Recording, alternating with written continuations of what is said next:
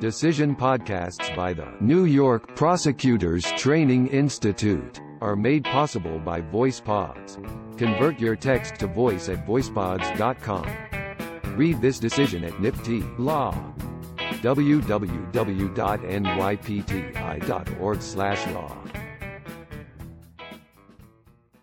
People v. Telfair, decided on November 21, 2023. Halligan, J.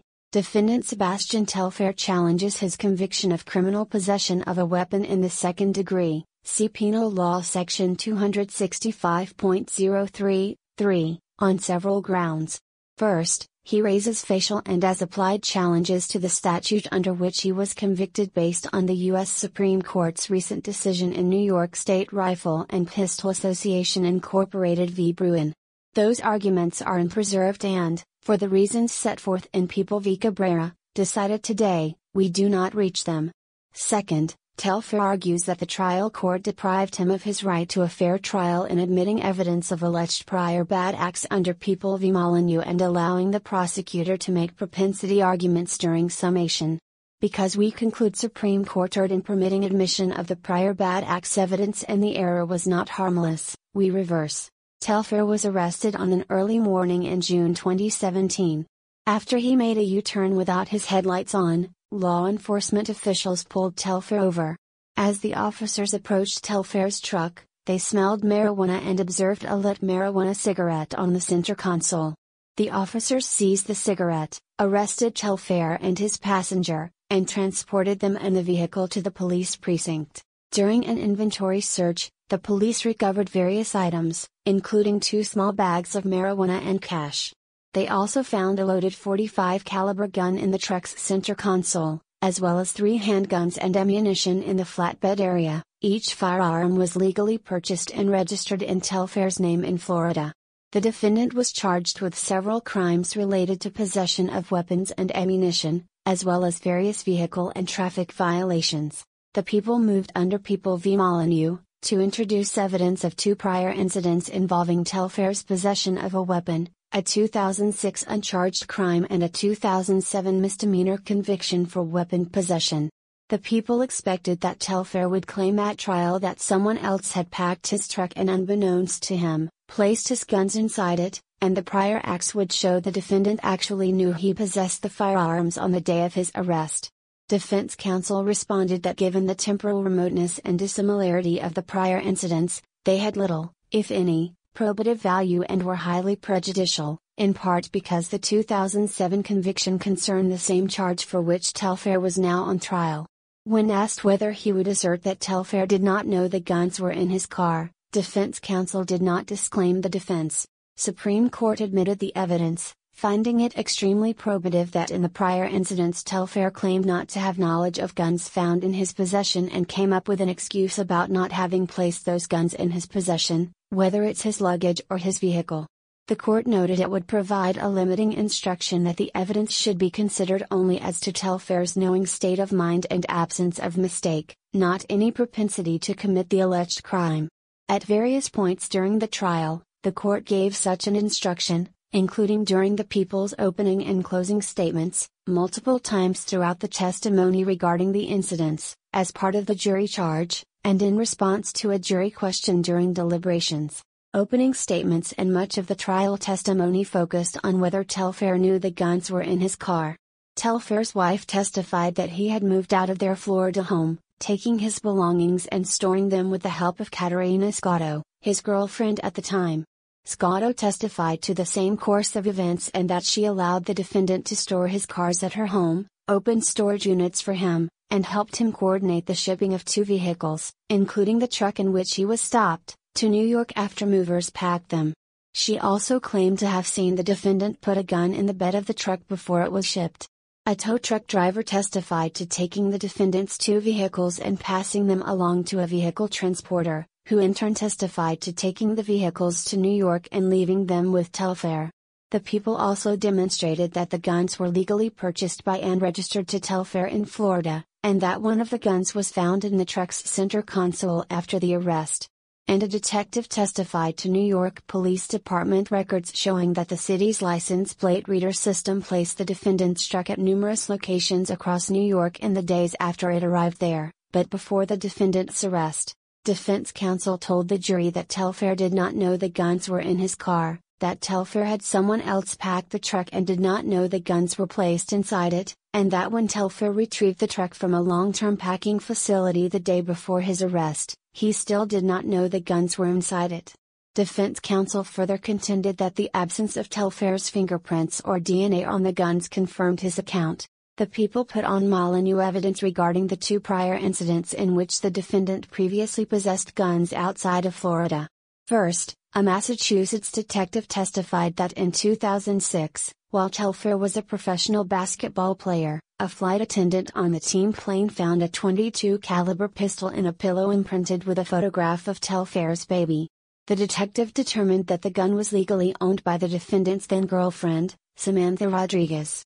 Telfair told the detective at the time that he had borrowed Rodriguez's gym bag while packing for his trip and did not realize it contained the pistol, not knowing what to do with the gun once he discovered it after boarding, he placed it inside his pillow. The detective testified that, after inspecting the gym bag and confirming that it contained Rodriguez's belongings, he accepted the defendant's explanation and no criminal charges were filed. Next, a police officer and an assistant district attorney testified regarding the 2007 incident, in which Telfair was stopped for speeding in Westchester County and the officer found a loaded 45 caliber handgun under the passenger seat. According to the assistant district attorney, Telfair's lawyer proffered that the gun belonged to Rodriguez, and that, as the primary user of the vehicle, she must have left the gun in the car. Telfair and his fiancée pleaded guilty to criminal possession of a weapon in the fourth degree. In summation, the prosecutor referenced the guns found in the prior incidents, stating that the defendant claimed I didn't know, I had them by accident, and now here we are again 10 years later in 2017 he's caught again and it's the same excuse. Telfair objected, and the court reiterated its limiting instruction, but the prosecutor then remarked that the jury could consider that Telfair's used this, I don't want to say excuse, but he's used this defense multiple times. During deliberations, the jury sent a note requesting clarity on how the Molineux evidence could be used, which read, How is the jury allowed to use the evidence from the Westchester and Boston firearm incident and not allowed to use it for example, knowledge or lack of mistake as to what? Defense argued that a responsive instruction should not refer to mistake or accident because the defense theory was not that Telfair had mistakenly possessed guns, but rather that he did not know he possessed them. The court nonetheless reiterated its instruction, and the jury returned a guilty verdict shortly thereafter. Telfair was convicted of one count of criminal possession of a weapon in the second degree in connection with the gun recovered from the truck's center console and acquitted of all other charges the appellate division affirmed, concluding that Supreme Court properly exercised its discretion in admitting the Molineux evidence because it was relevant and probative of Telfair's knowing possession of the guns, that Telfair had placed the element in issue by claiming a lack of knowledge, and that any potential prejudice was offset by the multiple limiting instructions. Justice Barros dissented and granted the defendant's application for leave to appeal to this court and for a stay of execution of the judgment, which we extended pending determination of this appeal. Before this court, Telfair raises several constitutional challenges to his conviction for the first time. He argues that the U.S. Supreme Court's decision in New York State Rifle and Pistol Association Incorporated v. Bruen, rendered unconstitutional the entirety of New York's licensing regime, which in turn meant that the provision under which he was convicted for unlicensed possession was facially unconstitutional.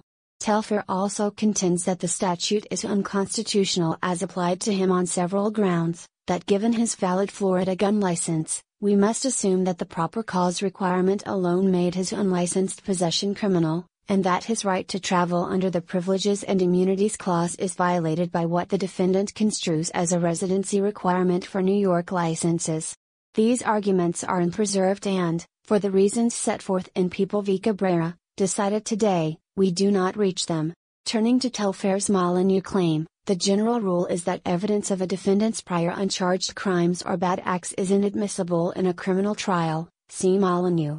The natural and inevitable tendency of the tribunal, whether judge or jury, is to give excessive weight to the vicious record of crime thus exhibited, and either to allow it to bear too strongly on the present charge, or to take the proof of it as justifying a condemnation irrespective of guilt of the present charge, People v. Zackowitz.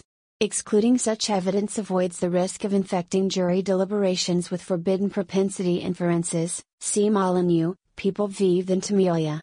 There are, however, exceptions to this rule. Evidence of prior crimes may be admissible if it helps to establish some element of the crime under consideration or is relevant because of some recognized exception to the general rule, People v. Alvino. In Molineux, we set out several such exceptions motive, intent, absence of mistake or accident, common scheme or plan, or identity of the defendant, see Molineux. In reviewing a Molineux ruling, we must first assess whether the people have identified some issue, other than mere criminal propensity, to which the evidence is relevant, People v. Hudy. That is a question of law, not discretion, for this court's review, see People v. Cass, Alvino. If the evidence is relevant to some issue other than propensity, we consider whether the probative value of the evidence outweighs its potential for prejudice, People v. Ely, quoting Ventimiglia. The trial court's decision to admit the evidence may not be disturbed simply because a contrary determination could have been made or would have been reasonable. Rather, it must constitute an abuse of discretion as a matter of law, People v. Morris, citing Cass. If the court concludes that Molineux evidence was erroneously admitted, harmless error analysis determines whether a new trial is warranted, see People v. Franklin. The threshold question, then, is whether the prior incident evidence was relevant to an issue other than propensity. We conclude it was not. The key question at trial was knowledge, whether Telfair knew that the guns were in his truck. That focus was clear at a pre-trial hearing, in defense counsel's opening statement and on summation, and in an exchange with the court following the jury's question on the significance of the Molineux evidence. While the dissent insists there is no meaningful difference between knowledge and mistake here, the distinction seems plain, for example, one might know an item had been in a car but mistakenly think it had been removed, as opposed to having no knowledge it had ever been there in the first place. Precedent bears that out. Molineux and its progeny distinguish between mistake or accident and intent or guilty knowledge, Molineux, Cass. But our disagreement with the dissent on the nature of the defense is not dispositive of the outcome here. Whether labeled as knowledge or mistake, the evidence regarding the 2006 and 2007 incidents did not increase the possibility that Telfair knew there were guns in his car in June 2017. Molineux and later cases rest on the proposition that in circumstances where intent is not to be inferred from the commission of the act, proof of intent is often unobtainable except by evidence of successive repetitions of the act, Molineux. For example, in a case alleging check forgery, evidence that at or near the same time the defendant had passed, or had in his possession, similar forged instruments would be relevant to prove intent, and the same is true for allegations of passing counterfeit money, receiving stolen property and obtaining money under false pretenses. In these instances, the admission of prior bad acts evidence is founded on the law of probabilities, People v. Ingram, as the dissent notes, or a theory of warning. Evidence of the 2006 and 2007 incidents was not relevant to whether Telfair knew that the guns in question were in his vehicle in 2017. The warning theory has no application here, that Telfair unknowingly possessed other guns in two completely different circumstances about 10 years prior could not have put him on notice that there might have been guns in his truck this time. As for the law of probabilities, the dissent, echoing the prosecutor's summation, argues that defendants' history of repeatedly transporting firearms outside the jurisdictions in which they were licensed, as well as the similarity of his excuses when caught refute his defense here. But in Ingram, on which the dissent relies, the court emphasized the factual similarity and temporal proximity of the later robbery to the one at issue in concluding that the evidence was properly admitted to cast doubt on the defendant's claim of innocence. Ingram. In other cases where this court has permitted Molineux evidence to prove a subjective element of a crime, or to rebut a defendant's defense as to that element, the prior acts were likewise proximate in time and quite similar to the alleged crime. See example Alvino. Evidence of recent, repeated, and highly similar uncharged crimes admissible, People v. Caban, license suspension resulting from defendant's traffic incident three months prior properly admitted to prove mens rea where the license was suspended for conduct frighteningly similar backing unsafely into a crosswalk, People v. Bradley, evidence of a prior homicide relevant to rebut a claim of extreme emotional disturbance made with respect to, a subsequent homicide, where the homicides were very similarly targeted and committed and relatively closely spaced, citing Cass, Evidence admissible where homicides occurred in similar circumstances and 14 months apart. Not so here. The 2006 and 2007 incidents were neither very similar nor close in time to the 2017 incident. Just the opposite, they involved different guns, different sets of circumstances, different excuses, and occurred more than 10 years earlier. In that key respect, this case resembles People v. Bradley, where we reiterated the general principle that evidence of prior incidents may be admissible to prove a subjective element such as state of mind, but held that conduct similar only in broad respects and occurring at a remote, indeterminate time would disclose only the defendant's violent propensity and the manner of its expression and was thus not sufficiently relevant to be admissible. Likewise, the prior gun possession incidents here are essentially evidence of prior wrongdoing that tended to show only that if defendant did it once he would do it again. People v Vargas, Alvino, People v Katz, proof showing that A shot B at one time and place throws no light upon the charge that A poisoned C at another time and place. This is precisely the type of result that the Molineux rule was adopted to prevent. The dissent's assertion that today's ruling destabilizes our century old Molineux jurisprudence is puzzling, to say the least. Our disagreement turns on whether this particular Molineux evidence is relevant to an issue other than defendant's propensity to possess guns. If anything, it is the dissent's view that would upset our precedent. Neither the people nor the dissent have identified any New York appellate decision upholding reliance upon a defendant's prior possession of a gun to show subsequent knowing possession of a different gun, let alone doing so where the circumstances of the prior incident are so remote and distinct from those of the charged incident. The case cited by the appellate division below allowed testimony that the defendant knowingly possessed a gun in his residence two years earlier to prove his knowing possession of the same gun within the same residence, People v. Lawrence, see also People v. Kidd, testimony that defendant had purchased and used or displayed the same gun relevant to defendant's knowing possession of that same gun four years later. Rather, the appellate division has held that evidence of prior possession of a different gun is not necessarily relevant to whether a defendant knowingly possessed a new firearm, see People v. Singleton. As for the dissent's suggestion that we proceed blithely here, Consistent with our duty to safeguard the rights of criminal defendants to a fair trial, we have reversed in numerous cases when Molineux evidence was improperly admitted, see example People v Vargas, reversing conviction for rape, sodomy, sexual abuse, and attempted robbery on Molineux grounds, Hudy, reversing conviction for multiple counts of sexual abuse and endangering child welfare on Molineux grounds, Ely, reversing murder conviction on Molineux grounds, People v Santarelli, Zackowitz.